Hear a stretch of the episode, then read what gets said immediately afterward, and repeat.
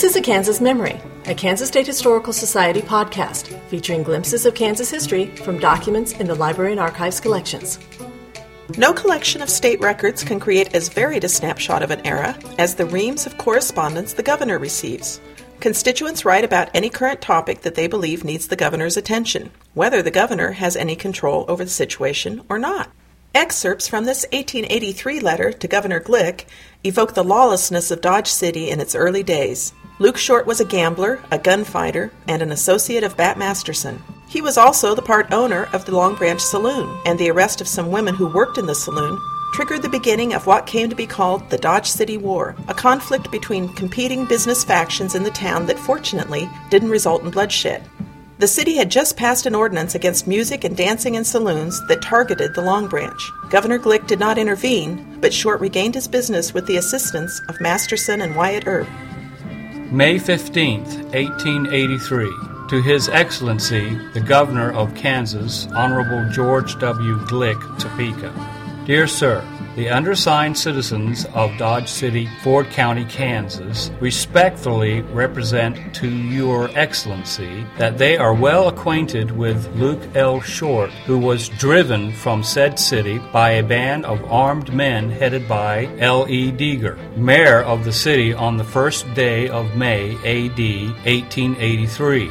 And we hereby give you the facts as they occurred. First, at a meeting of the newly elected mayor and city council of Dodge City, Kansas, the following appended ordinance was enacted. Out of this came this difficulty. On the evening of the 26th day of April, 1883, Harris and Short employed three women as singers in their place of business or saloon and on the evening of the 28th, about 9:30 p.m. o'clock, the city marshal and one special policeman entered the Harris and Short place of business and arrested these three women under the above ordinance. Mr. Short then went in search of the marshal to have him file a complaint against these women so that they could be released on bonds. Not being able to find the marshal, he, Short, was returning with a party of friends back to his place of business. He and the special policeman, Lewis Hartman, one of the party who made the arrest of these women, when he, Short, accosted him, say Lewis, accosting him by his first name, and immediately a shooting affray occurred, shots being fired by both above parties, Hartman and Short. Then Short sent for his attorney, H. E. Gryden, who was warned on penalty of death not to approach within hearing or speaking distance of the calaboose by armed bands of men patrolling the streets, and ordered to go to the lower part of the city on pain of death. It is needless to say that he went. Mr. Harris Short's partner then telegraphed to Nelson Adams' attorney at law at Larned, Kansas, to come down on the first train, and when the train arrived, having on board Mr. Nelson Adams' attorney, he was met at the depot by armed men and ordered not to get off at Dodge City on penalty of death, but to go west and take the first eastbound train he could, which he did. At 5 o'clock the same evening, April 30th, 1883, the mayor, with a body of armed men, went to the calaboose, and after opening the door, he informed Luke Short and the five other prisoners that he had come to make them a little talk, which he did in words to this effect, to wit, that a committee of citizens, after due deliberation, had come to the following conclusion that they would keep them there incarcerated till the next day, when they would then be escorted to the train and given their choice of trains east or west, and should never return to the city.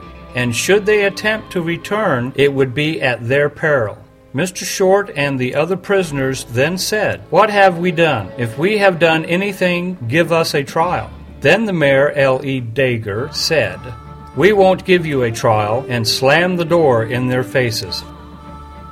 The governor's correspondence can record the thoughts of other political leaders who write to solicit support from the state's highest official. Frances Willard, president of the Woman's National Christian Temperance Union, found a like mind in Governor John Martin. Martin endorsed prohibition, and women gained the right to vote in municipal elections during his term in office. The two issues often went hand in hand.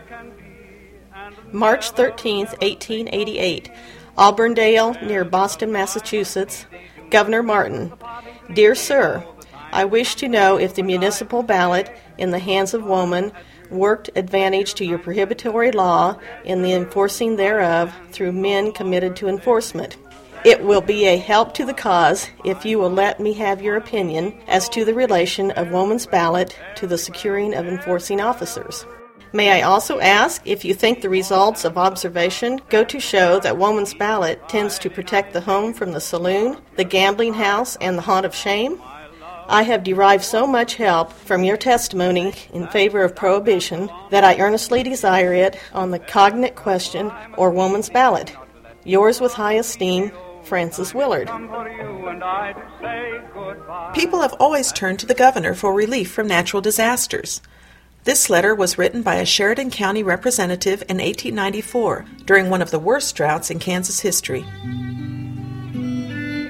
Allison, Kansas, December 24, 1894. Honorable E. N. Morrill, Governor elect. My dear Sir, I take the liberty of addressing you in regard to a matter of great importance to the people of our county. Our crops for the past two years have been a total failure and the same condition exists except in a few localities in this portion of the state. And one third, if not half, of our farmers will not be able to put in a crop next spring unless seed is furnished them. The only practicable way I see for them to obtain seed grain is for the state to furnish in the same manner as was done in 1891. And in behalf of the Republicans of Sheridan County, I would ask that you urge on our legislature the necessity of a liberal appropriation to furnish seed to the destitute farmers of western Kansas. And the bill should be passed at an early day so that the farmers could have their seed wheat to sow in March.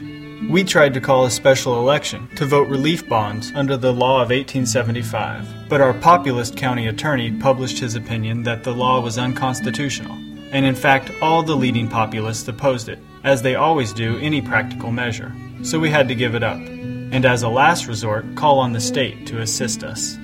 And we would like to see our Republican members united in passing an appropriation. It would do more to build up our party in this section at present than any bill they could pass, as it would show our people that for any practicable relief or reform, they must look to the Republican Party. Hoping these suggestions will meet your approval, I am yours, very truly, C.C. Evans, Chairman, Sheridan County Republican Central Committee. As early as the 1850s, women were ridiculed for exploring dress reform, alternatives to the long, hobbling skirts and deforming undergarments that they were expected to wear. No substantial changes came about till after the turn of the century. This letter to Governor Hoch from 1906 explains one woman's practical reasons for wanting to discard her traditional clothing. March 7, 1906. To the Honorable Governor E. Hoch, Topeka, Kansas, Sir. The U.S. Attorney General at Washington, D.C., in reply to my letter to him to wear men's clothing, referred me to the federal authorities of my section. My reasons are many. The main one is that stranded here among strangers that I cannot obtain employment hardly at housework, which I am unable to do.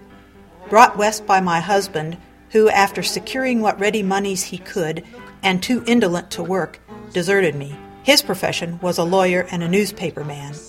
This climate has further broken my health. It's about four years since. I am gray haired. Teaching profession is overcrowded, even in the territories, and those severe examinations to pass. I have many internal complications and rheumatism. I cannot typewrite, my fingers are too stiff, and memory not good. How much time allowed to wear them? I had thought of manufacturing something with a little help and traveling, and if possible, get some agents but it's difficult to do that in this Western country. A lone woman meets with too many insults from men, and you do not know who to trust. Yours respectfully, Mrs. Isabella Barnes, Liberal, Kansas. Postscript Would I be liable to arrest in other states and territories? Office positions are denied me because I'm a woman. Are there not papers given certifying the granted permission?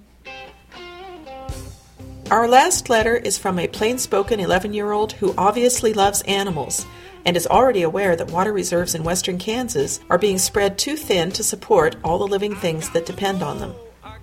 March 19, 1991. Governor Finney, you may already know about the argument between the farmers and the animals in Cheyenne Bottoms. I don't think that farmers have the right to take over animals' homes. Most animals were here before they even came. The farmers aren't thinking very much of the animals that they're killing, but only of themselves and their land. Animals should not be wasted. That's all we're doing by killing them, is wasting living things. The water is not the farmers, it's the world's. And if they can't grow crops by the amount of rain they get there, they should not be farming in that area. Sincerely, Alicia Kaiser, age 11. When the governor leaves office, the constituents' letters are transferred with the administration's other records to the state archives at the Kansas Historical Society. Years later, the history of Kansas comes alive as we read their words again. This has been a Kansas Memory, a Kansas Historical Society podcast. The documents used in this podcast are part of Kansas Memory, a virtual repository of primary sources from the Historical Society collections. The URL for the website is www.kansasmemory.org.